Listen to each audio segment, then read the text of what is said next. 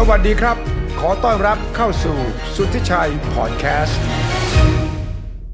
ช่วงนี้การเมืองของยุโรปตะวันตกนี่มีความปั่นป่วนระสำระสาย มีความไม่แน่นอนสูงอย่างยิ่ง ในภาวะที่สงครามยูเครนยังเดินหน้าต่อไป เศรษฐกิจกำลังย่ำแย่ เงินเฟอ้อก็ยังสูง หน้าหนาวกำลังจะมา การเมืองในหลายประเทศเนี่ยก็ตกอยู่ในภาวะที่รัฐบาลเองเอาไม่อยู่ มีการเปลี่ยนแปลงรัฐบาล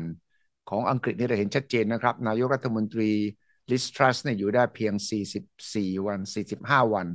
ก็ล้มโครมลงมาต่อหน้าต่อตา ตอนนี้ก็ยังพยายามเลือกสรรนายกคนใหม่ ก็ยังอยู่หน้าเก่าๆนะครับ ขณะเดียวกันอิตาลีก็มีรัฐบาลใหม่ รัฐบาลใหม่ของอิตาลีรัฐบาลใหม่ของอังกฤษ จะมีจุดยืนอย่างไรในเรื่องสงครามในเรื่องเศรษฐกิจ ก็เป็นประเด็นที่น่าสนใจอย่างยิ่งฉะนั้น คืนนี้ผมเชิญ ดร สมชายพักภาพวิวัฒน์ที่ติดตามเรื่องยุโรปอย่างใกล้ชิดมาตลอดชีวิตเนี่ยมาวิเคราะห์ให้เราฟัง เพื่อจะดูดูว่าสงครามยูเครนในภาวะที่ยุโรปกำลังเปลี่ยนแปลงปรับปรุง เรื่องการเมืองนั้นเป็นอย่างไรบ้าง สวัสดีครับอาจารย์สมชายครับ สวัสดีครับ สวัสดีครับคุณสุทธิชัยครับ สวัสดีครับ การเมืองยุโรปนี่มันตื่นเต้นมากเลยนะ อาทิตย์ที่ผ่านมานี่ กรณีของนายกอังกฤษลิสทรัสเนี่ยแหมเหลือเชื่อเลย ว่าจะล้มได้กันต่อหน้าต่อตาขณะนี้ แล้วก็ยังมีรัฐบาลใหม่ของอิตาลีด้วย อาจารย์มองยังไงเนี่ยหน้าหนาวก็กำลังจะมาสงครามยูเครนก็ทำท่าจะลากยาวไปพอสมควรทีเดียวครับ อาจารย์สมชัยบุ่นกันไม่หมดครับ แล้วก็มีคำถามที่ยังหาคำตอบเนี่ย ไม่ค่อยได้ชัดเจน ไม่ว่าจะเป็นเรื่องยูเครนอังกฤษนะฮะอังกฤษนี่ไม่ชัดเจนคือคนที่จะมาใหม่เนี่ยจะหาชัดเจนไม่ได้ แต่อิตาลีพอชัดแต่คนไม่เคยเชื่อ นะครับอันนี้สำคัญมากทีนี้ชัดแต่คนไม่เชื่อครับแต่ว่าของอังกฤษนี่คนเชื่อแต่ไม่ชัด ใช่ครับทีนี้เรามาดูที่อังกฤษก่อนดีไหมครับ ครับนะอังกฤษเนี่ยถึงตอนนี้เนี่ยนะครับ เขาก็มีการปรับปรุงกฎนิดเดียวคือกฎก่อนหน้านี้คุณสุทธิชัยก็รู้ มีการเสนอชื่อถ้าจำไม่ผิดนะฮะรอบที่หนึ่งเนี่ยสิบห้าคนสสเสนอหนึ่งชื่อ แล้วก็มีเยอะเลย หลังจากนั้นก็รอบสองสามสิบห้าคน จนกระทั่งเหลือสองคนสุดท้ายสองคนสุดท้ายก็มีดิชี่สุนัขกับลิสทรัสฮะแต่คราวนี้เขาเอากฎที่มันเรียกว่าเปลี่ยนใหม่นะครับ โดยคณะกรรมการชุดเดิมเขาเรียกว่าคณะกรรมการยี่สิบสองที่ประกอบด้วย backbencher แต่จริง ๆ มีรัฐมนตรีอยู่ในนั้นตั้งแต่ 2010 เนี่ย มีการแก้ไขในสมัยเดวิดคาเมรอนแต่ไม่มีสิทธิ์ในการออกเสียง เพราะฉะนั้นในกรณีก็กำหนดไว้ว่า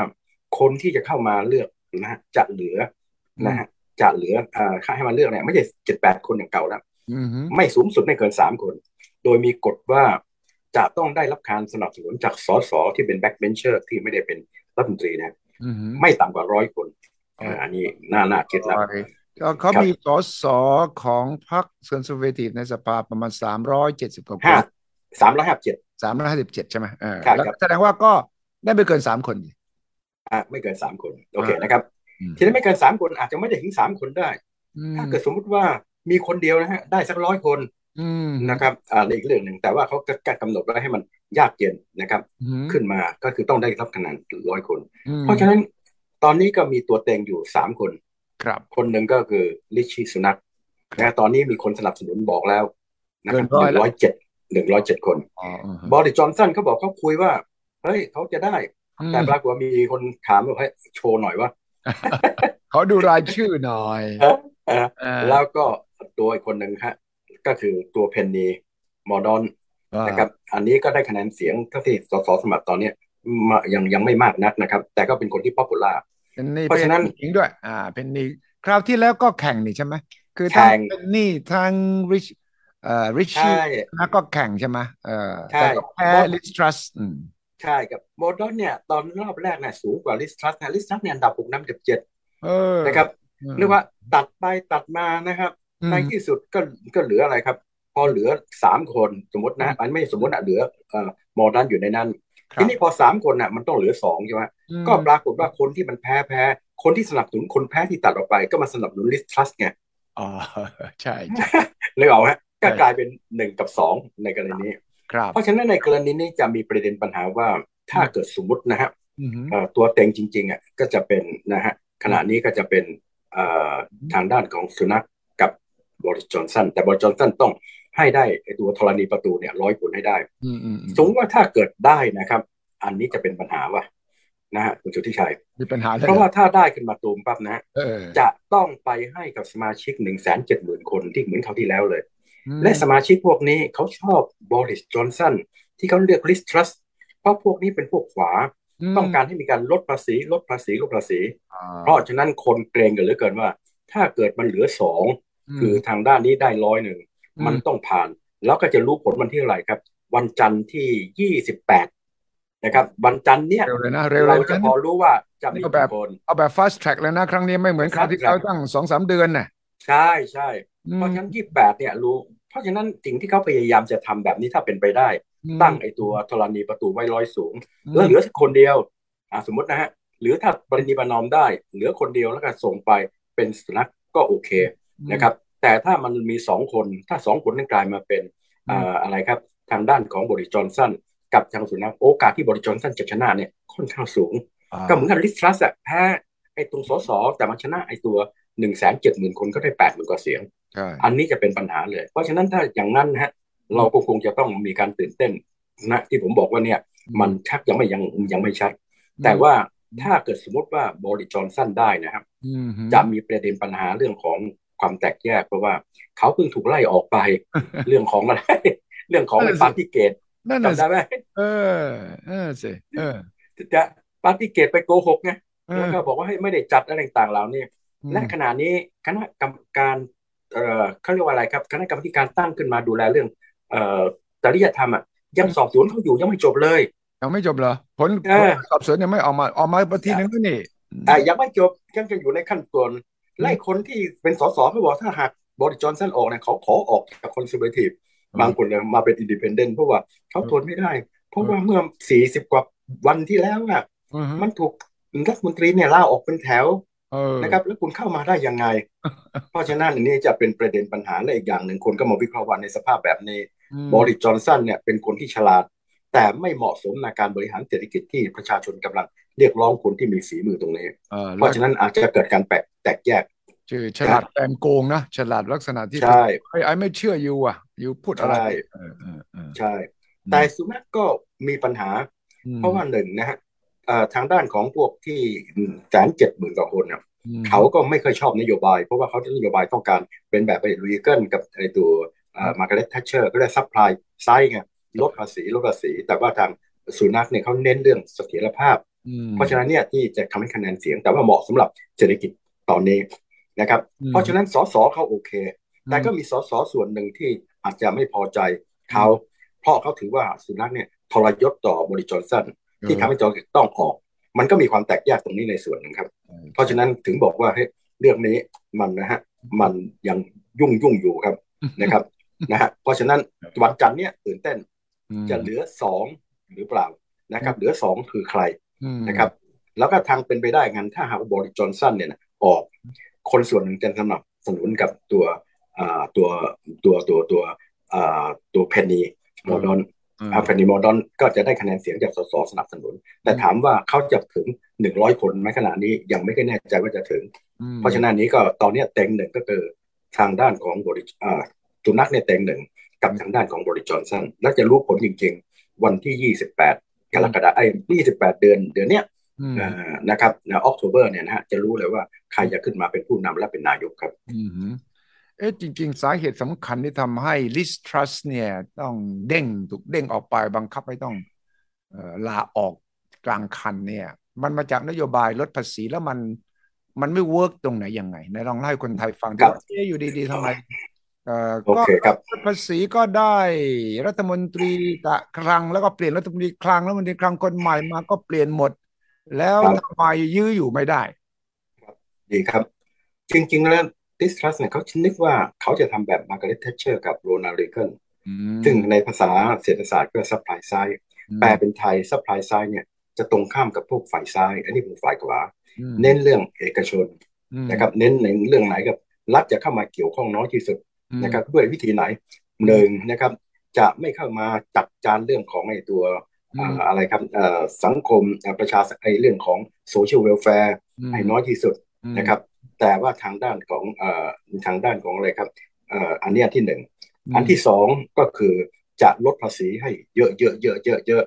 นะครับในลักษณะนี้เป็นพวก supply side เพราะว่าต้องการเน้นเอกชนนะครับลดภาษี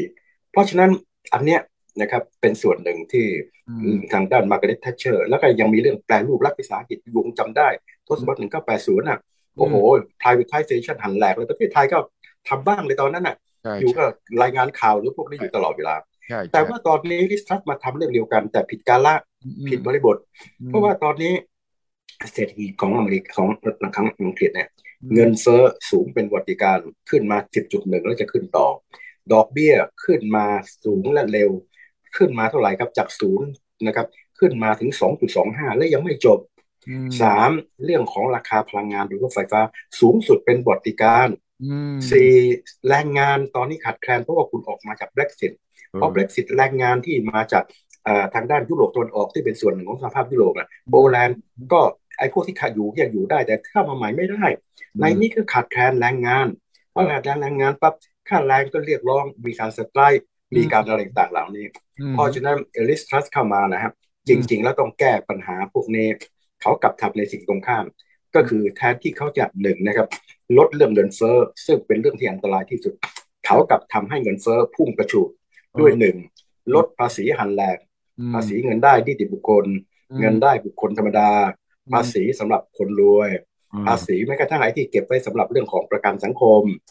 สองมีการใช้จ่ายเพื่อที่จะช่วยเหลือ พวกที่เรียกว่าเจอปัญหาเรื่องพลังงาน มหาศาลมันผิดกับในกรณีของเยอรมันนะฮะพลังงานเนี่ยทางเยอรมันกับที่ฝรั่งเศสช่วยจริง อย่างทางด้านของเยอรมันเนี่ยช่วยถึงสองแสนล้าน แต่เขามีเงินเขาก่อหนี้ได้ แต่ทางด้านอังกฤษเนี่ยนะฮะปรากฏว่ามันพูดง่ายมีปัญหาเรื่องนี่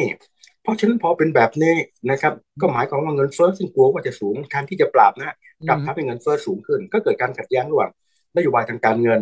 เขาก็พยายามลดเงินเฟ้อด้วยขึ้นดอกเบี้ยขึ้นดอกเบี้ย คุณฮะกลับไปทำให้เงินเฟ้อสูงขึ้นไปอีกถ้าอธิบายถึงรูปธรรมทางด้านของ ธนาคารกลาง เห็นว่าเรากำลังนั่งเรือปรากฏน้ำเต็มเรือเลย เอาน้ำออกลิสทัสกับเอาน้ำเติมเข้าไปในนั้นนึกออกไหมครับอ่าเห็นภาพเลยนะฮะเพราะฉะนั้นแบบนี้ประชาชนก็นักนักประชาชนพวกนักการเงินใครต่อใครมองแล้วไม่มีทางรอดเลย เพราะว่ามีแต่พังอย่างเดียว เพราะฉะนั้นค่าเงินปอนก็ลงมาเป็นสัญลักษณ์นะฮะเกือบจะร่วงร่วงร่วงอย่างชนิดที่น่าตกใจใช่และผลตอบแทนพันธบัตรนะฮะก็สูงขึ้นมานะครับ เป็นตัวบอกถึงว่าให้ปัญหาพอสูงขึ้นมา เพิ่มปัญหาอีก นั่นหมายความว่าอะไรครับหนี้ต่างๆเหล่านี้เรื่องของดอกเบี้ยมันสูงขึ้นมาอีก เพราะฉะนั้นถ้าปล่อยไปแบบเนี้ยเจ๊งแน่นอนพอเจ๊งแน่นอนดิฉันก็บอกให้เฮ้ย I'm a fighter อยู่นี่เนาะไฟเตอร์ฉันเป็นฉันเป็นนักสู้ I'm not a quitter ฉันไม่ใช่ผู้ยอมจำนนเออนะครับมีคนถามว่าเฮ้ยอาจารย์เขาทำไมเปลี่ยนเร็ว ผมก็เลยบอกขอยกตัวอย่างเออยูสุทธิชัยเป็นนักสู้ในในในสนาม มวยนะครับ ตายคือตายคนเดียวใช่ไหมใช่ แต่นี่นะ คุณนะฮะพาประชาชนทั้งประเทศตายไปด้วย และพักก็กำลังจะตายไปด้วย เพราะฉะนั้นคุณนักสู้ยังไงคุณไม่ได้สู้คนเดียว เพราะฉะนั้นจึงไม่น่าแปลกใจเลยว่า ไม่กี่ชั่วโมงครับจากนักสู้ยอมถอยเลยครับเอ่อคือถ้าคุณตายคนเดียวไม่เป็นไรนี่จะลากทั้งประเทศไปตายด้วยนะไม่ได้ใช่ไหมแล้วพักเนี่ยครับ มีคนพูดบอกว่าถ้าปล่อยอยู่จะ extinct extinct คือเจ๊งเลยนะพักนี้แล้วโดยเฉพาะ ถ้าเลือกตั้งคราวหน้านี้ ถ้ายังให้ลิสตรัสอยู่อย่างนี้เนี่ย แพ้พักเลเบอร์ฝ่ายค้านแน่นอน ครับ หากันกี่เสียงแล้วฮะสามสิบกว่าเสียงเอ๊ะสามสิบกว่าเปอร์เซ็นต์เป็นประวัติศาสตร์เลยตอนที่แพ้ใหม่ๆนะฮะ ตอนนั้นยังประมาณสิบห้านี่เข้ามาสี่สิบกว่าวันเนี่ยเพิ่มอีกยี่สิบแล้วครับ อืม อืมใช่แล้วก็มันเกิดขึ้นเร่งด่วนมาก เพราะว่าคณะกรรมการที่เขาเรียกหนึ่งเก้าสองสองคอมมิตี้ของเขาเนี่ย คือพักในในกรรมกรรมการที่ดูแลเรื่องเสียงในสภานี่ใช่ไหมเดินไปหาใช่ไหมเดินไปหาเลยใช่ไหมบอกเอ้ยอยู่ไม่ได้แล้วคุณออกแล้วอะไรใช่ไหมมันเป็นยังไงแรงการที่มาจากไหนใช่ครับ คือที่เขาออกตอนนี้เพราะตอนแรกเขายังบอกว่าไม่ยังไงยังไงก็ไม่ได้สู้อ่าแล้วก็มีเปลี่ยนรัฐมนตรีคลังนะครับเนี่ยพอเปลี่ยนรัฐมนตรีคลังเนี่ยก็คือจุดจบของเขาละเพราะรัฐมนตรีคลังนะฮะ เท่ากับว่าทำนโยบายตรงข้ามกับที่เขาบอกตอนหาเสียงเลยนะก่อนครับ คือทำนโยบายในลักษณะเสถียรภาพ แก้หมดเลยแล้วพอแก้หมดปั๊บเนี่ยพูดง่ายอัตลักษณ์ของความเป็นนายกเนี่ยหายไปเลย เพราะฉะนั้นคนหนึ่งก็บอกว่าไอ้รัฐมนตรีครั้งเนี่ยนะครับเอ่อเป็นนายกแล้วคุณไม่เป็นนายก เพราะฉะนั้นในนี้อันนี้ที่หนึ่งสองสัญญาที่คุณกำลังหาเสียงอยู่นะฮะว่าจะทำในลักษณะลดลดลดแต่พอมาเปลี่ยนกลับเป็นขึ้นขึ้นขึ้นขึ้น ในกรณีนี้ก็เท่ากับว่าความชอบธรรมเนี่ย ในการหาเสียงเนี่ยเกลี้ยงหมด แต่ที่ร้ายกว่านั้นก็คือว่า ในแง่การเมืองนะครับสุทธิชัยครับ confidence นะครับถ้าหากว่าหนึ่งนะครับ ประชาชนหายไป ในกรณีนี้จะเรียกกลับเนี่ยยากมากนะครับสองนะครับสสที่ร่วมอยู่ด้วย confidence นะที่เป็นพรรคพวกคุณเนี่ยหายไป การจะเรียกกลับเนี่ยยากมาก และในขณะนี้ความยากของมันยังอยู่ที่ตรงไหน ยังอยู่ที่ความสามารถคุณในการแก้เกม แต่ปรากฏเกมนี้มันหนักหนา แก้เกมไม่ได้ confidence นอกจากหายแล้วยังจะเพิ่มการหายมากอีกครับ ถ้าหากลิซทรัสยังอยู่ เพราะฉะนั้นจำเป็นอย่างยิ่งต้องมีการเปลี่ยนแน่นอนเลยครับ อันนี้ก็คือส่วนหนึ่งที่อธิบายว่าทำไมอยู่ได้แค่ 44 กับ 45 วัน อย่างที่คุณสุทธิชัยบอก บางแห่งก็บอกว่า 44 วัน บางแห่งบอกว่า 45 วันอยู่ที่อยู่ที่วันนับวันนั้นอะ วันที่เรายังอยู่ในตำแหน่งหรือเปล่าใช่ไหมใช่เออ แล้วก็มันก็เป็นประวัติศาสตร์ตรงที่ว่า วันที่ได้รับแต่งตั้งเป็นนายกก็เข้าเฝ้าสมเด็จเอลิซาเบธใช่ไหมใช่ก่อนที่จะสวรรคตสองวัน ใช่ แล้วก็ลาออกก็เป็นคิงใหม่เลยคิงชาร์ลส์เลย ใช่ อันนี้ก็ถือเป็นประวัติศาสตร์นะเออ ใช่ คือเปลี่ยนแผ่นดินกันเอ่อทั้งทั้งที่ Queen อลิซาเบธอยู่ถึงเจ็ดสิบกว่าปีเจ็ดสิบปีใช่ไหมแต่ว่ามันเกิดเอาช่วงไม่กี่วันก่อนที่จะสวรรคตเนี่ย แล้วก็ ตอนลาออกก็มามาเข้าเฝ้าก็ King ชาร์ลส์เปลี่ยนแผ่นดินแล้วเอออันนี้ก็ถือว่าและสิ่งที่ลิสซัสทำเนี่ยนะครับ ผมก็คิดว่าเป็นประวัติศาสตร์ของอังกฤษนะครับอาจจะไม่ใช่ประวัติศาสตร์หลังสงครามโลกแต่นี่หลังสงครามโลกยังไม่มีแน่นอน เป็นประวัติศาสตร์จริง ๆ เลยครับที่นายกนะครับอยู่ได้สี่สิบสี่สี่สิบห้าวันนะครับ แล้วก็ออกในลักษณะนี้ รัฐมนตรีคลังนะฮะที่ที่ที่มีการเปลี่ยนนะฮะตอนนั้นสามสิบกว่าวันจำได้ไหมครับ ในตอนนั้นยังบอกว่าให้เป็นอันดับสองนะฮะเพราะถ้าจำไม่ผิดรัฐมนตรีคลังเนี่ย เคยมีคนที่อยู่สิบวันแล้วออก แต่ว่าออกเพราะตายแต่ไม่อยากออกเพราะถูกไล่ออกใช่เพราะฉะนั้นนี้ก็เป็นส่วนหนึ่งที่ที่สมัยลิซทรัสมีอะไรที่มันเรียกว่าไม่เคยเกิดในอังกฤษมาก่อนเลยครับอ่าแล้วอิตาลีก็มีรัฐบาลใหม่แล้วก็ดูเหมือนว่าจะมีการ comeback เหมือนกันใช่ไหม ใช่ครับเออจากนักการเมืองชื่อดังของนะอ่าอ่าโอเคจะปูพื้นเพราะว่าพวกผู้ฟังอาจจะไม่เคยคุ้นกับทางด้านของอิตาลีนะครับ อิตาลีเนี่ยมีการเลือกตั้งใหม่นะครับ หลังจากที่นายมาริโอรักกีซึ่งเป็นอดีตผู้ว่าการธนาคารกลางอันนี้เก่งมากนะครับ แล้วเข้ามาประมาณปีกว่าในที่สุดก็ต้องออก พอออกปั๊บก็มีการเลือกตั้งนะครับขึ้นมานะครับ การเลือกตั้งอันนี้นะครับ เป็นประวัติศาสตร์เลยเพราะว่ากลุ่มที่ได้ขึ้นมาเป็นเลือกตั้งเป็นฝ่ายขวา และถ้าเป็นมันมีสามพักนะครับพรรคแรกนะครับ ชื่อว่า Fratelli d'Italia แปลเป็นไทย พี่น้องอิตาลี Brothers อิตาลีแล้วก็พรรคนี้มีเชื้อสายเป็นพวกฟาสซิสต์นี่ก็ครับเป็น neo-fascist แล้วก็นายกคนใหม่เนี่ย ชื่อจอร์เจีย เมโลนีเนี่ยเข้าเล่นการเมืองตั้งอายุสิบสี่สิบห้านะแล้วก็อยู่กับทางด้านของฟาสซิสต์มาตลอดเลย เพราะฉะนั้นแรกก็มีคนกลัวกันเหลือเกินว่าจะเป็นครั้งแรกที่พวกขวาจัดฟาสซิสจะเข้ามานะครับ อันนี้เขาได้คะแนนเสียงไม่น่าเชื่อ เลือกตั้งเมื่อสองสามปีก่อนเนี่ยเขาได้คะแนนเสียงเนี่ยต่ำมากนะครับ เป็นตัวเลขหลักเดียว เข้ามาครั้งนี้สูงสุดเลยยี่สิบหกเปอร์เซ็น อันนี้ก็เป็นสิ่งที่ไม่น่าเชื่อนะฮะสองสามปีที่ผ่านมา เป็นประวัติศาสตร์ที่หนึ่งผู้หญิงประวัติศาสตร์ของอิตาลีด้วยนะฮะผู้หญิงเป็นนายกสองมีหลังสงครามโลกเป็น neo-fascist ขึ้นมาพรรคที่สองก็คือเป็นพรรคซึ่งตัวแสบนะครับ ชื่อ Lega del Nord Lega Nord Lega คือลีกสันนิบาตทางเหนือ ผู้นำเนี่ยนะครับเป็นซัลวินีนะครับ นะมัตเตโอซัลวินีคนนี้ตัวแสบมาก เพราะเคยร่วมรัฐบาลนะฮะ แล้วก็หนึ่งสมัยก่อนเนี่ยเรียกร้องให้มีการแยกแผ่นดินนี่ก่อนครับแยกแผ่นดินทางเหนือไงอย่างที่เราไปอิตาลีเนี่ยพวกฟลอเรนซ์พวกนี้มันมันรวยใช่ไหมฮะเพราะต้องการแยกแผ่นดินแต่ตอนนั้นไม่กล้าพูด อันที่สองตอนเกิดวิกฤตเงินสกุลยูโร มีการบอกให้อิตาลีออกจากเงินสกุลยูโรนะครับอันนี้ก็เป็นส่วนหนึ่งที่ตัวแสบแต่ระยะหลังเขาทิ้งนโยบายนี้หมดเพราะประชาชนไม่เล่นด้วย ตอนนี้ก็เลยแสบน้อยลงแล้ว แต่ว่าคะแนนเสียงเขานะครับ เคยได้ยี่สิบกว่า ตอนนี้เหลือเก้าเปอร์เซ็นต์ก็กลายเป็นกลายเป็น minor หรือ junior นะครับ อีกพรรคหนึ่งซึ่งเคยเป็นนายกอยู่ก็รู้จักแบร์ลุสโกนีนะครับมาแล้วแบร์ลุสโกนีมาอีกแล้ว อายุเท่าไหร่ฮะผมเกือบเก้าสิบแล้วมั้งเดินแทบไม่ไหวแล้วนะครับพรรคนี้ก็คือพรรค Forza d'Italia ก็คือพลังอิตาลีอันนี้เขาได้คะแนนเสียงแปดเสียงน้อยลงครับ แต่สิ่งที่เป็นตัวแสบของเขาคือทั้งสามพรรคเนี่ยเป็นพรรคขวานะแต่ขวาจัดก็คือของเมโลนีในที่พรรคแสบอันนี้เพราะว่าเมื่อไม่กี่วันมาก่อนเนี่ย ถ้าเราดูข่าวนะฮะตื่นเต้นกันใหญ่เลย เขาบอกว่าเนี่ย ทางด้านเขาติดต่อกับปูตินแล้วก็ปูตินบอกเขาว่าเป็นเพื่อนที่ดีที่สุดในห้าคนของเขาในชีวิตต้องถูกต้องเออแล้วที่สองเขายังบอกเลย จริง ๆ แล้วนะฮะยูเครนเนี่ยนะครับทั้งทั้งท่านปูตินเขาไม่อยากจะทำแล้วครับนะครับ เพียงแต่ว่า เอารัฐบาลที่มันเรียกว่าเฟรนลี่หน่อยเปลี่ยนจังที่นะมันก็จบนะครับ ไม่ทำแบบนี้ เพราะฉะนั้นนี่เขาทนไม่ไหวนะครับ เพราะฉะนั้นแค่นี้เองครับ ทางด้านของอะไรครับนาโตเองคอนซาเขาอยู่ตกใจเลยเพราะอย่าลืมว่าอิตาลีเนี่ยเป็นพันธมิตรในการต่อสู้กับอิตาลีดีมากมาริโอดรักกีเนี่ยสนับสนุนเต็มร้อยเลยครับนานาโตก็ตกใจนะครับ แต่ตอนหลังทางด้านของอะไรครับเมโรนี่นี่มันเก่งว่านะดูแล้วนะครับ ปรากฏว่า เขาดูมาคนมองเขาในแง่ perception นะ image ขวาจัดเขาสามารถ rebranding ใหม่ครับเอออันนี้เก่งมากนะครับพอ rebranding เนี่ยนะครับเขาก็ทำให้น่าเชื่อมากเลย ที่ผมตอนแรกบอกว่ามันชัด แต่คนอาจจะยังไม่ค่อยแน่ใจ เขา rebranding ครับ rebranding อันนึงก็คืออะไรครับ เขาบอกเลยว่าสิ่งที่เขาจะทำข้อแรกเลยหนึ่งสนับสนุนยูเครนเต็มที่สองสนับสนุนนาโต เต็มที่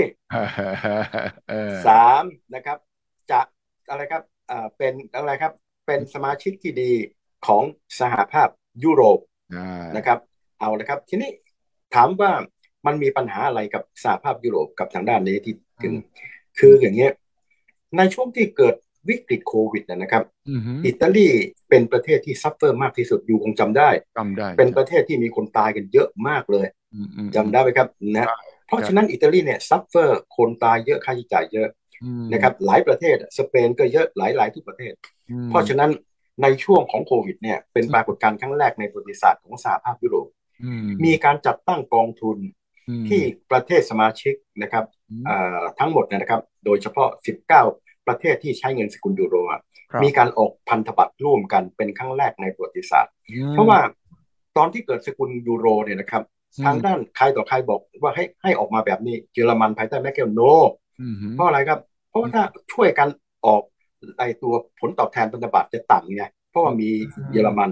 พอเยอรมันเอาปั๊บเนี่ยนะครับประเทศต่างๆ ก็จะมีปัญหาจะหาเงินตรงไหน เพราะฉะนั้นพอเกิดไอเกิดโควิดแมคเกลคนเดียวกันเนี่ยเปลี่ยนหน้ามือไปหลังมือเนี่ยน่าชมเชยครับแฟกซิเบิลมากเลย บอกว่าโอเค ต่อไปนี้จะช่วยนะครับช่วยช่วยนะครับ ด้วยการอะไรครับ มีการจัด ตั้งกองทุนกองทุนนี้ชื่อว่านะครับอ่าเป็นเรื่องกองทุนเกิด recovery นะครับ and resilient fund เป็นกองทุนที่จัดตั้งขึ้นมาร่วมกันก่อหนี้นะครับเพื่อที่จะมาช่วยเหลือประเทศที่ได้รับผลตอบแทนโทษนะครับกับค่าเรื่องของโควิดอิตาลีเป็นอันดับหนึ่งที่ถูกกระทบได้มาทั้งหมดเจ็ดแสนห้าหมื่นล้าน อันนี้สำคัญมาก ในเงินเจ็ดแสนห้าหมื่นล้านนะครับบวกกับอีกอันหนึ่งก็ต่อหลังมาเพิ่มอีกอันหนึ่งเป็นแปดหมื่น แปดแสนอีกเพียบอันนี้เขาเรียกว่า generation generation นะครับใหม่นะครับของของเนี่ยเพราะฉะนั้นเอาตัวเลขมาเจ็ดแสนห้าเป็นตัวตั้งกันแล้วกันเจ็ดแสนห้าของกองทุนนี้นะครับ ปรากฏว่าแบ่งให้อิตาลีประเทศเดียวนะฮะสองแสนล้านสองแสนล้านเนี่ยแบ่งมาเป็นแกลนก็คือให้ฟรีหนึ่งแสนล้าน อีกหนึ่งแสนล้านให้สำหรับด้วยดอกเบี้ยต่ำสเปนเป็นบัตรสองจะได้ประมาณแสนหกนะครับแต่ได้ทุกประเทศ นะครับแต่ว่าอิตาลีได้มากที่สุด ทีนี้ตามข้อตกลงที่ตกลงกับสหภาพยุโรปนั้นบอกว่า การที่คุณจะได้ไปสองแสนเนี่ยคุณจะต้องปรับโครงสร้างเศรษฐกิจของคุณเพราะว่ามิฉะนั้นเนี่ยผมให้เปล่าเนี่ยคุณมีปัญหาอิตาลีมีหนี้สาธารณะร้อยห้าสิบเปอร์เซ็นต่อ GDP พวกบริษัทเละเลยเละเลยแล้วก็อะไรครับ มีปัญหาเรื่องธนาคารเรื่องอะไรต่างๆเหล่านี้ แล้วก็โครงสร้างต่างๆ เพราะฉะนั้นเขาก็เลยบอกมาริโอดรักกีที่เป็นนายกเดิมเนี่ย โอเคเลยแล้วทุกคนเชื่อ มันก็ได้เงินไปนะครับ ได้เงินไปทั้งหมดเนี่ยเรียกว่าถ้าจำไม่ผิดประมาณเจ็ดหมื่นกว่าแล้ว เพราะฉะนั้นพอยุบสภาเนี่ย มันยังเหลือเงินอีกแสนสามนะครับครับ ที่จะต้องเบิก อันนี้สำคัญมาก ทีนี้ทางด้านนี้ก็บอกว่า ถ้าคุณเป็นรัฐบาลใหม่ไม่ทำตามกฎตรงนี้นะครับ ในการที่จะหนึ่งรักษาเขาเรียกว่าความเขาเรียกเสถียรภาพ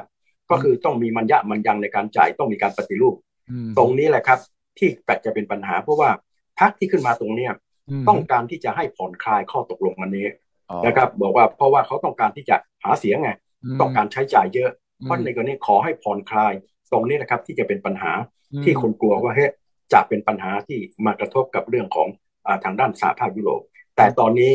เขาก็ดีอย่างหนึ่งนะครับ ก็คือว่ามีการตั้งนะครับรัฐมนตรีที่ดูแลทางด้านสหภาพยุโรปเนี่ยมาคุยด้วย เพราะฉะนั้นแล้วก็มีอันที่สองตั้งนะครับรัฐมนตรีทางด้านเกษตรไอ้ทางด้านเอ่อ ทางด้านของเอ่อ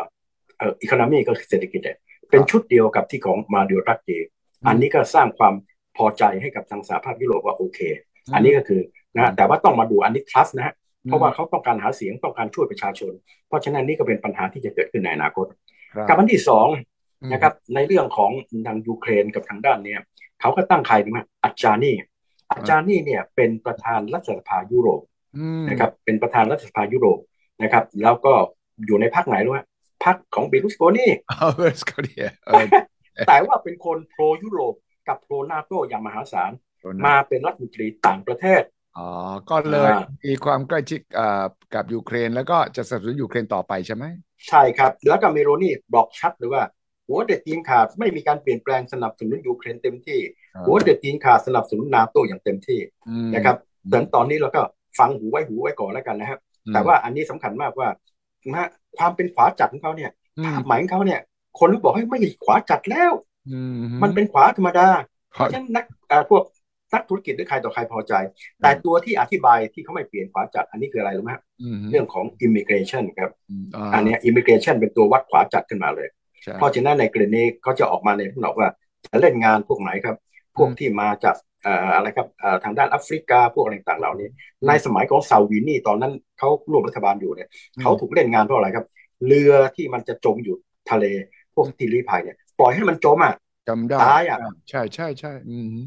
เขาถูกเล่นงานมากเลย เพราะฉะนั้นตรงนี้จะเป็นนโยบายอันหนึ่งที่อาจจะเรียกว่ากระทบกับทางด้านสหภาพยุโรปสหภาพยุโรปในเรื่องสิทธิเสรีภาพ เพราะฉะนั้นก็จะมีแต่ว่าอย่างน้อยที่สุด so far so good ก็คือว่าอิตาลีที่เขากลัวกันเหลือเกินในเรื่องของยูเครนกลัวเหลือเกินจะขัดแย้ง ตอนนี้รู้สึกว่าเขาฉลาดมากเลยครับ rebranding ใหม่ แล้วก็ตั้งรัฐมนตรีที่ผมดูตอนเช้าเนี่ยนะเป็นรัฐมนตรีที่ทำให้น่าเชื่อได้ว่าสิ่งที่เขาทำเนี่ยไม่ใช่เป็นการโกหกเพราะว่าตั้งคนที่สามารถที่จะคุย แล้วก็เป็นมีประวัติศาสตร์นะฮะในการผูกพันกับทางด้านยูเครน กับทางด้านของนาโตค่อนข้างจะดีมากครับ ดังนั้นอิทธิพลของอดีตนายกบุลุสกอนีต่อรัฐบาลใหม่เกี่ยวกับเรื่องความสัมพันธ์กับใกล้ชิดกับปูตินก็คงไม่มากเท่าไหร่ใช่ไหมเขาเก่งมากครับ ตอนก่อนที่ที่จะตั้งรัฐบาลนะเพราะการจะตั้งรัฐบาลของอิตาลีนะต้องรอให้นะประธานาธิบดี ในอิตาลีเนี่ย เป็นระบบรัฐสภาที่มีลักษณะพิเศษอยู่อย่างหนึ่งโดยปกติประมุขของประเทศเนี่ยจะไม่มีอำนาจ แต่ในอิตาลีจะมีอำนาจอันหนึ่งก็คือว่าถ้าเกิดวิกฤต เขาสามารถใช้ดุลพินิษนะฮะในการที่จะจัดตั้งรัฐบาลได้เลย แต่ดุลพินิษตัวนี้ก็มีข้อจำกัด จะดูว่าจะจัดตั้งได้ขนาดไหน อย่างที่เป็นเหตุผลอันหนึ่งว่า พอมีเกิดวิกฤตไปเชิญใครครับ ไปเชิญทางด้านมาริโอรักเกียซึ่งอยู่ดีๆนะฮะออกมาเป็นนายกเลยอะเพราะฉะนั้นนี่ก็เหมือนกันครับ เขาก็ต้องมาดูว่าคุณได้คะแนนเสียงเยอะจริง ตอนนี้จะเป็นไงบ้างตรงนั้น พอออกมาได้ปั๊บก็โอเค มีการจัดตั้ง เพราะฉะนั้นในกรณีนี้นะครับ ก็หมายความว่าเขาก็ ที่มันจัดตั้งขึ้นมาได้ ทั้งทั้งที่ทะเลาะกันแหลกเลยนะหนึ่งในนั้นก็คือเขาไม่พอใจเบลุสโกนีที่ออกมาพูดเรื่องเกี่ยวกับทางปูตินนะครับ เพราะฉะนั้นไหนเขายืนกรานเลย แล้วก็ที่สำคัญเบลุสโกนีตอนหลังก็บอกเฮ้ยเขาพูดในลักษณะเขายังนโยบายเหมือนเดิม ไม่มีอะไรเปลี่ยนแปลงเออแต่ว่าเสถียรภาพรัฐบาลอิตาลีนี่ก็คลังคันตลอดไม่ใช่เหรอที่ผ่านมาปีนี้มีกี่รัฐบาลปีนึงเปลี่ยนรัฐบาลกี่ครั้งเนี่ย เอางี้แล้วกัน สุชยายูลงคิดดูนะอังกฤษเนี่ย ในช่วงสองสามปีนี้เปลี่ยนกี่คน เอาแค่สองสามปีนี้บอกอะเทเรซาเมย์ใช่ไหมใช่เทเรซาเมย์บอริสจอห์นสันนะฮะลิซทรัสส์นี่คนที่สี่แล้วนะใช่ไหมแต่อังกฤษไม่เคยเป็นแบบนี้มาก่อนนะฮะ ไม่ได้นานอย่างนี้นะครับยนจำได้ จากโทนี่แบลร์ก็มาสุดเดวิดแคเมอรอนใช่ไหมฮะแต่อิตาลีอยู่รู้ไหมครับ ตั้งแต่ปี 4647รัฐธรรมนูญเขาเนี่ย จนถึงวันนี้ เปลี่ยนแปลงรัฐบาลปรากฏว่าอยู่ได้ประมาณโดยเฉลี่ยหนึ่งปีครึ่งครับหนึ่งปีครึ่งอ่าแล้วก็บางรัฐบาลก็สั้นกว่านี้นะครับเพราะฉะนั้นในกรณีนี้ก็มีการเปลี่ยนแปลงเยอะแล้วก็อีกอย่างหนึ่งนะครับ ก็คือว่าในอิตาลีในระยะหลังเนี่ยมันก็เปลี่ยนแปลงเยอะมาก เพราะถ้าเป็นสมัยก่อนตอนที่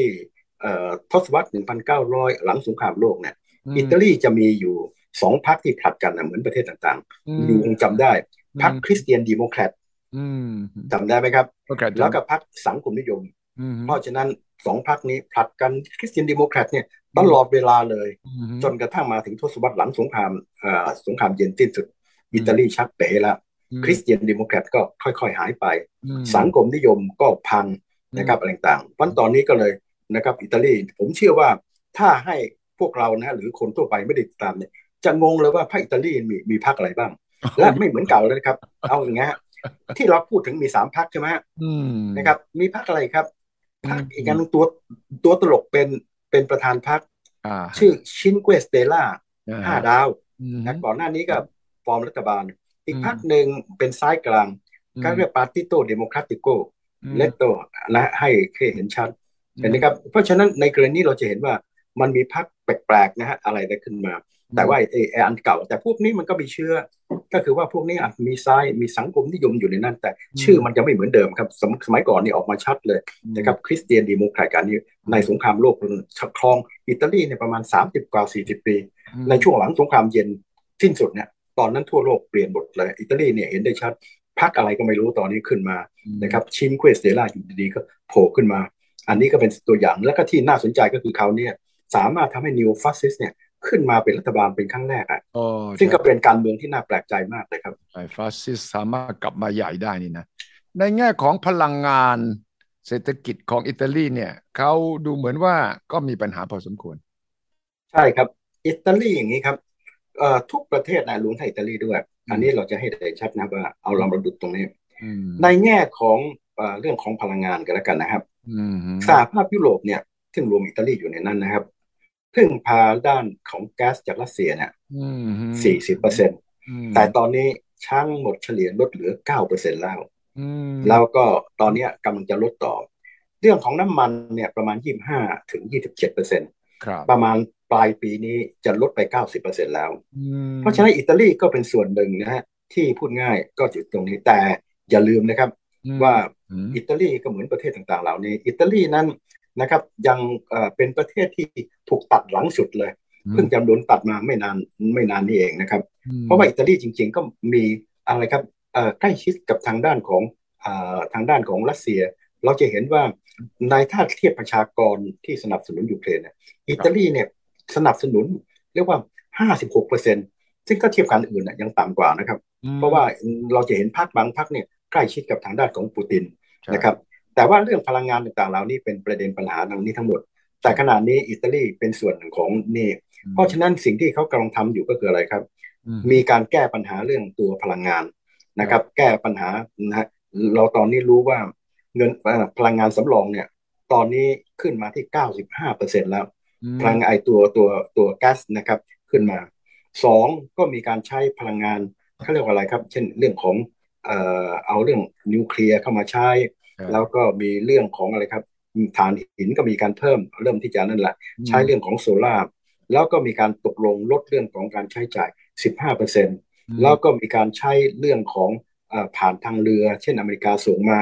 นะครับส่งมาทางเรือแล้วก็ทางด้านของเยอรมันในช่วงสี่ห้าเดือนนี้สร้าง terminal เพื่อที่จะมารับไอตัวแปลงไอตัวตัวตัวตัวตัวก๊าซเพราะฉะนั้นในกรณีก็มีอีกอันหนึ่งนะครับที่สำคัญนะเพิ่งออกมาเมื่อวานนี้เอง สหภาพยุโรปดีใจมากอยู่ก็ติดตามอยู่ สามารถที่จะ cap ตกลงกัน cap ราคาแก๊สนะครับของเขาได้ ด้วยการตั้งเขาเรียกว่า buyer cartel ได้บอกครับ เพราะฉะนั้นเมื่อวานเนี่ยแก๊สนะลดไหลวันเดียวนะฮะประมาณ 7%ราคาแก๊สในช่วงที่ผ่านมาตอนสูงสุดนะฮะสามร้อยสี่สิบกว่ายูโรต่อแมกกะวัตต์ต่อชั่วโมง ยูนึกออกไหมครับ ตอนนี้เหลือเท่าไหร่ครับ ตอนแรกผมยังนึกว่าร้อยแปดสิบเมื่อวานนี้ไปดู เหลือประมาณร้อยเดียว อืมใช่ลดไปสองร้อยกว่าเลยนะครับ เพราะฉะนั้นนี่ก็เป็นส่วนหนึ่งที่ทาง EU ประสบความสำเร็จนะฮะว่าสามารถที่จะแคปด้วยการตั้งตรงนี้ขึ้นมาได้ เพราะฉะนั้นอิตาลีนะครับก็อยู่ในส่วนหนึ่งที่ได้รับผลประโยชน์จากทางด้านด้านนี้นะครับเพราะฉะนั้นแต่อย่างไรก็ตามในความเห็นของสหภาพยุโรป ซึ่งผมคิดว่าฟังไว้หูเขาคิดว่าเขาสามารถที่จะฝ่าฟันหน้าหนาวนี้ไปได้ บวกกับอีกอันหนึ่ง ที่มันมีการบอกว่าหน้าหนาวนี้ยุโรปอาจจะไม่หนาวเท่าที่ควรนะอยู่ก็ติดตามอยู่ ก็ต้องมาดูว่าจริงเท็จขนาดไหน แต่เขาคิดว่าเขามีการเตรียมพร้อมที่จะต่อสู้กับทางด้านของรัสเซียในเรื่องของหน้าหนาวในมาตรการต่างๆ อิตาลีก็อยู่ในส่วนพวกนี้เช่นเดียวกันครับ อืมใช่เลย มองจะหน้าหนาวกำลังมาสงครามยูเครนก็ยังลากยาวอยู่ แล้วยิ่งวันยิ่งถล่มกันหนักขึ้นนะเมื่อวานนี้รัสเซียก็ถล่มโรงไฟฟ้า ถล่มไอ้จุดที่ผลิตน้ำต้องการที่จะใช่เลยขาดน้ำขาดไฟให้ได้ นี่ก็เป็นวิธีการที่ตอนนี้ก็ห่วงว่าไอ้เขื่อนใหญ่เนี่ยอาจจะมีระเบิดเนี่ยทางยูเครนก็โวยจริงไม่จริงไม่รู้แต่ว่ายูเครนบอกว่ารัสเซียกำลังจะไปวางระเบิดที่ไอ้เขื่อนใหญ่มากที่เคอร์ซอนทางใต้ ถ้ามันระเบิดนะ น้ำมันจะท่วมกันเจ๊งกันไปหมดเลย รัสเซียก็สั่งให้พลเรือนในเคอร์ซอนอพยพเอาไปโดยด่วนเพราะกำลังจะถูกโจมตี มันอะไรวุ่นกันไปหมดดีครับ ครับดีฮะอันหนึ่งก็คืออิตาลีผมนี่มีอย่างหนึ่งเรื่องพลังงานยังเป็นปัญหาอยู่ คือลองคิดดูนะครับที่เราบอกว่าราคาแก๊สลงแต่ยันราคาก่อนที่ราคาแก๊สจะขึ้นตุกการยูรู้ไหมครับ ราคาแก๊สก็อยู่ที่สิบห้ายูโรอันนี้ลดมาร้อยหนึ่งแล้วอย่างกี่เท่าเพราะฉะนั้นทุกประเทศนะครับ ก็จะมีประเด็นปัญหาต้องช่วยเหลือประชาชนต่างๆ เพราะราคาแก๊ส ของของของยุโรปเนี่ยไปผูกพันกับเรื่องของราคาน้ำมันไอ้ส่วนราคาไฟฟ้าเพราะฉะนั้นอิตาลีก็จะเจอปัญหาว่าจะต้องให้ความช่วยเหลือนี่คือสิ่งที่เขาต้องเจรจา ทีนี้มาพูดถึงยูเครน ตอนนี้นะรัสเซียกำลังดำเนินมาตรการนะฮะอีกอันหนึ่งแล้วครับ ที่สำคัญมากนอกจากลบแล้วนะครับ เพิ่มกำลังอีกสองแสนขึ้นมาสามแสนคนนะครับโจมตี สิ่งที่เขากำลังเดินดำเนินมาตรการอันหนึ่งอยู่ก็คือ มีการล้อมโจมตีร่วมกับเบลารุส ดูก็เห็นใช่ไหมเพื่อที่จะให้กระทางนั้นขึ้นมา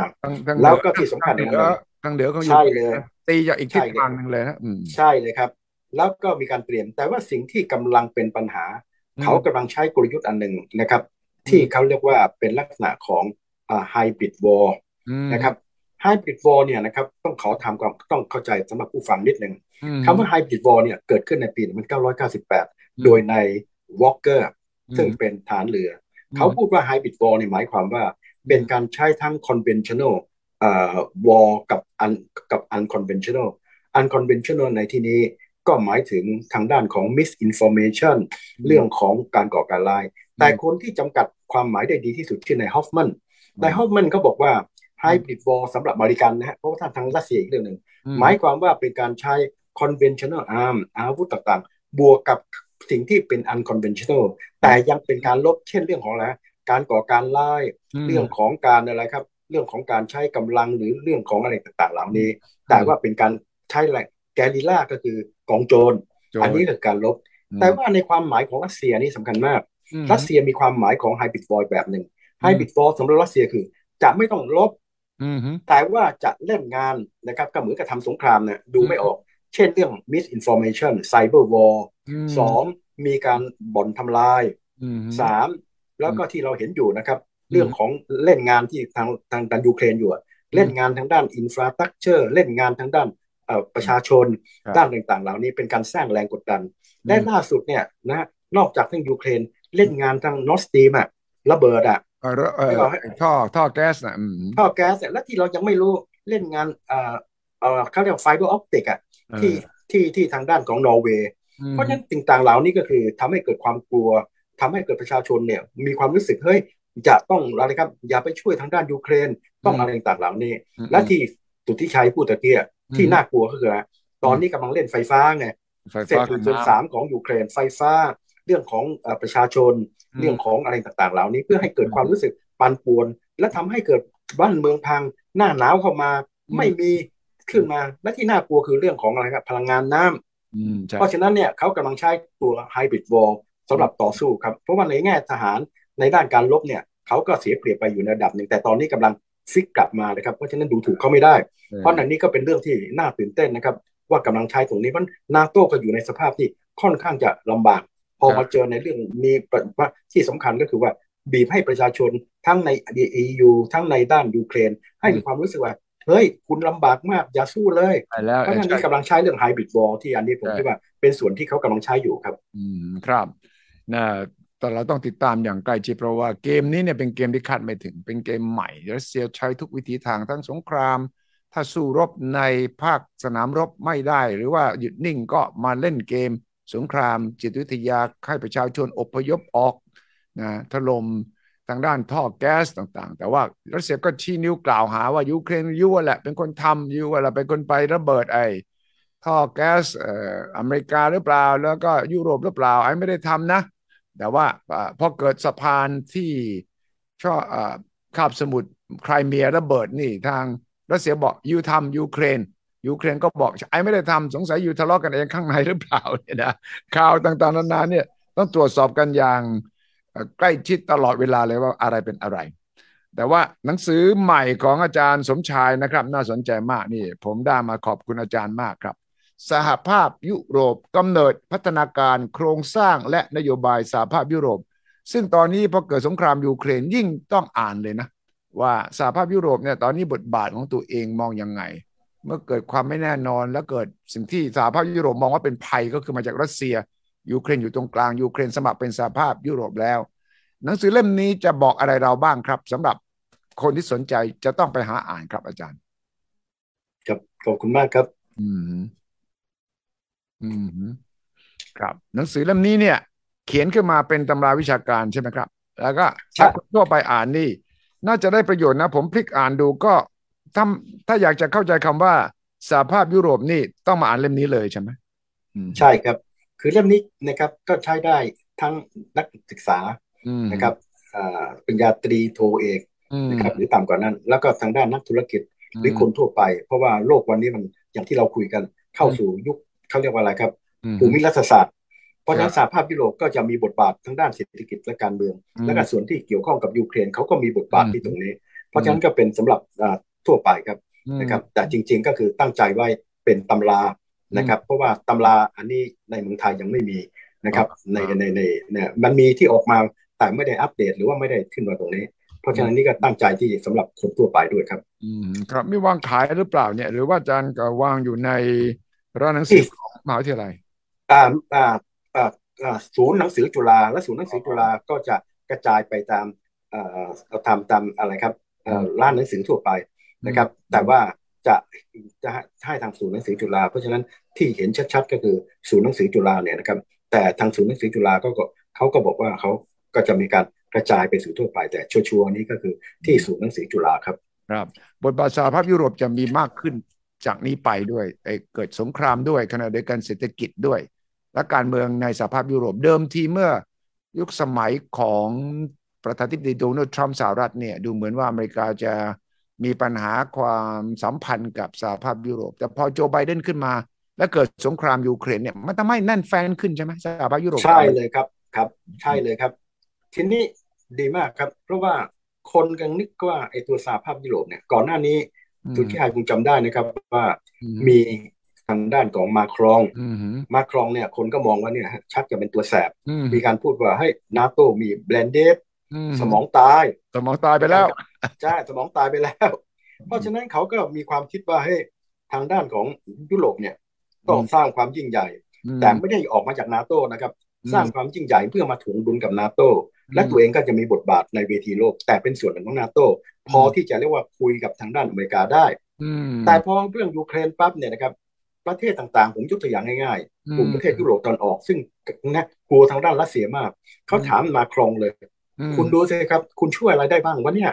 นะครับ ในขณะนี้ทั้งหมดเนี่ยถ้าไม่มีพ่ออเมริกาเนี่ย ยุโรปเนี่ยเต็มไม่ได้คุณดูที่อาวุธต่างๆ เหล่านี้ เพราะฉะนั้นอันนี้เองครับที่พูดง่ายทำให้เกิดความเป็นเอกภาพในนาโตเนี่ยภายใต้อเมริกาเนี่ยแน่นแฟ้นยิ่งกว่าเก่าเยอะมากเลย และในระยะหลังมาครองเองก็นะครับก็ถูกมอง เช่น ถูกมองจากกลุ่มประเทศยุโรปตอนออก มองทั้งด้านด้านเยอรมันด้วยนะครับ เพราะว่าทางยุโรปตอนออกก็มีความรู้สึกว่าเยอรมันเนี่ยนะฮะ ไปยอมทางด้านของปูตินตั้งแต่แรกเลยนอตสตีมหนึ่งนอตสตีมสองและตอนหลังนะให้ความช่วยเหลือยูเครน ตอนแรกๆให้แค่หมวกกันน็อกนะครับพอตอนหลังให้อะไรมากหน่อยก็ช้าเหลือเกินนะครับ เพราะฉะนั้นในกรณีนี้ก็เลยมีความรู้สึกว่าเฮ้ยในกรณีนี้นาโตนี่ indispensable เลยนาโตภายใต้อเมริกา เพราะฉะนั้นทางอเมริกาทางฝรั่งเศสเองกับทางด้านเยอรมันเองเองก็ต้องยอมรับเอาง่าย ๆเลย มันมีพลังที่จะสงครามปรมาณู เยอรรัสเซียมีตัวไหนครับ มี strategic nuclear 4,500 ประมาณแถวนั้นนะครับ ลูกของยุโรปรวมกันอังกฤษกับฝรั่งเศสมีแค่ 430 อเมริกามีถึง 3,007 ดูจากแค่นี้พอเลยครับว่า ถ้าไม่มีอเมริกาคุณจะอยู่ได้ยังไงนะครับ เพราะฉะนั้นในกรณีนี้หลังจากที่ยูเครนเนี่ยเป็นครั้งแรกนะที่นาโตตอนแรกเกือบจะเรียกว่าคนนึกว่าไม่มีประโยชน์แล้วเพราะว่าสงครามเย็นสิ้นสุด ถึงกับมีการลดค่าใช้จ่ายจนทั้งเกิดไครเมียหนึ่งสองศูนย์หนึ่งสี่ถึงมาเพิ่มค่าใช้จ่ายเป็นสองเปอร์เซ็นต์แต่ก็มีการเบี้ยวนะครับแต่พอเกิดยูเครนนอกจากไม่เบี้ยวแล้ว แต่ละประเทศยังขอเกินสองเปอร์เซ็นต์ด้วยซ้ำครับ เพราะฉะนั้นนี้ก็เป็นการรวมตัว แล้วก็ที่สังสังเกตดูเมื่อไม่กี่วันนี้ถ้าเราสังเกตดูมันจะมีอันหนึ่งที่เกิดความขัดแย้งอันหนึ่งนะครับ ก็คือว่าทางด้านเยอรมันเนี่ย ซึ่งกลายเป็นหัวหอกในการต่อสู้แล้ว มีการจัดตั้งเครื่องสกายชิลนะครับสกายชิลก็คืออะไรครับ เป็นการป้องกันไอ้ผีปนาวุธที่มาจากทางด้านรัสเซียฝรั่งเศสไม่ได้ร่วมด้วยนะครับ แต่ว่า 14 ประเทศในในในสหภาพยุโรปร่วมด้วยครับ เพราะฉะนั้นเห็นได้ชัดแล้วว่าแม้ทั้งเยอรมันเนี่ยเปลี่ยน 360 องศาเลย เพราะฉะนั้นในกรณีเนี่ยเพิ่มงบประมาณเนี่ยขึ้นมาอย่างมหาศาลเลย มา 2%ไม่ต้องพูดถึงเกินกว่านั้น เพราะฉะนั้นในกรณีก็เห็นได้ชัดเนี่ยก็ว่า สงครามอันนี้ทำให้ทางด้านของนาโตเนี่ยรวมกันอย่างแน่นแฟนมากกว่าเรียกว่าอะไรครับ ที่ผ่านมาทั้งหมดเลยกับอีกอันหนึ่งก็คือสหภาพยุโรปแม้ว่าจะมีการทะเลาะกันบ้าง ขณะนี้ดูก็ดูเห็นฮะฝรั่งเศสกับเยอรมันก็ทะเลาะกันบ้าง เรื่องท่อแก๊สบ้าง แล้วก็หลังสุดเนี่ยฝรั่งเศสเมื่อวานเนี่ยถอนตัวออกมาจากกฎบัตรสนธิสัญญาในเรื่องของพลังงาน เพราะว่ารู้สึกว่าไอ้แต่อันนี้ไม่ใช่สหภาพยุโรปนะมันสี่สิบกว่าประเทศ เขาบอกว่าเฮ้ย คุณบอกว่าจะทำให้พลังงานทดแทนฟิวไอเรื่องของอะไรครับ ทางด้านของไอ้ฟอสซิลเนี่ยน้อยไป คุณทำน้อยไป น้อยไป ผมไม่ร่วมกับคุณแล้วนะครับอันนี้ก็มีความแตกแยกในระดับหนึ่งแต่แน่นอนครับกับสหภาพยุโรปมีความแตกแยกอันหนึ่งที่ก็กลัวมาก ก็คือว่าให้มันมีบางประเทศเนี่ยเป็น illiberal democracy ฮังการีอยู่อ่าอ่าทางด้านอ่าโปแลนด์เขาเลยกลัวว่าเมโรนีที่เราพูดถึงของของอิตาลีจะเป็นตัวช่วยทวงแน่ นะครับ อันนี้เป็นส่วนหนึ่งก็เป็นเรื่องของของที่เกิดขึ้น แต่ยังไงก็ตามนะครับ ปัญหาอันนี้มันยังเป็นปัญหาอยู่ แต่ว่าอย่างโปแลนด์เนี่ยเป็น illiberal democracy จริงแต่ช่วยเหลือยูเครนเต็มที่ เมโลนี่ก็รู้สึกว่าชักจะไม่ได้พูดที่ตรงนี้นะครับ ก็มีตัวที่เรียกว่าถูกเล่นงานหน่อยก็คือฮังการีเพราะอิตาลีสหภาพยุโรปถ้ามองในเรื่องแตกแยกมันมีหลายเรื่องเหมือนกัน แต่เป็นเรื่องแตกแยกน้อยๆ แต่ไอตัวที่เป็นคอตัว strategy จริงยังรวมกันอย่างหนาแน่นมากครับ นะครับแม้กระทั่งเรื่องของการสนับสนุนยูเครนนะครับ ที่เราจะเห็นได้ชัดว่ามีเพียงประเทศเดียวครับนะครับที่ที่เอ่อที่ที่ให้ไม่ไม่สนับสนุนยูเครนเต็มที่ แต่ก็เห็นด้วยในเรื่องของอะไรครับที่ condemn ทางด้านของการบุกคือประเทศฮังการีครับเพราะฉะนั้นแต่ก็มีประเทศหนึ่งต้องจับตามองนิดนึงบัลแกเรียที่คนไทยเราไม่เคยรู้จักเพราะฝ่ายขวาฝ่ายขวาจัดเนี่ยกำลังจะขึ้น อันนี้ก็จะ pro ทางด้านของปูตินมากขึ้นมาหน่อย ก็มีอีกประเทศหนึ่งครับที่อยู่ที่ตรงนี้แต่ส่วนใหญ่แล้ว ยังหนาแน่นอยู่ แต่อันนี้ต้องมารอดูสี่ห้าเดือนเนี่ย แล้วทางด้านรัสเซียบีบบีบบีบบีแบบเนี้ยประชาชนยังยังเหนียวแน่นอยู่หรือเปล่าเพราะว่าอะไรครับเศรษฐกิจกำลังย่ำแย่ อันนี้ก็เป็นอีกยุทธศาสตร์หนึ่งที่ทางด้านปูตินกำลังใช้เพื่อบีบทางด้านของสหภาพยุโรปครับใช่เป็นการทดสอบครั้งสำคัญมากเลยครับ จากนี้ไปจะถึงสิ้นปีฤดูหนาว แล้วก็ปีหน้าอยู่ที่ว่าภาวะสงครามในยูเครนเนี่ยจะพัฒนาไปในรูปแบบไหนด้วย ขอบคุณมากครับอาจารย์สมชายครับสำหรับวันนี้ครับได้ภาพเห็นชัดเจนของยุโรปการเมืองวุ่นวุ่นอังกฤษ และก็อิตาลี รวมไปถึงสงครามยูเครน จะมีผลอย่างไรต่อยุโรป หน้าหนาวมาแล้วจะหนาวเหน็บแค่ไหนอย่างไร เรายังต้องติดตามกันต่อไปครับ ขอบคุณนะครับ อาจารย์สมชายครับสำหรับคืนนี้ครับ ครับขอบคุณมากครับสวัสดีครับครับสวัสดีครับ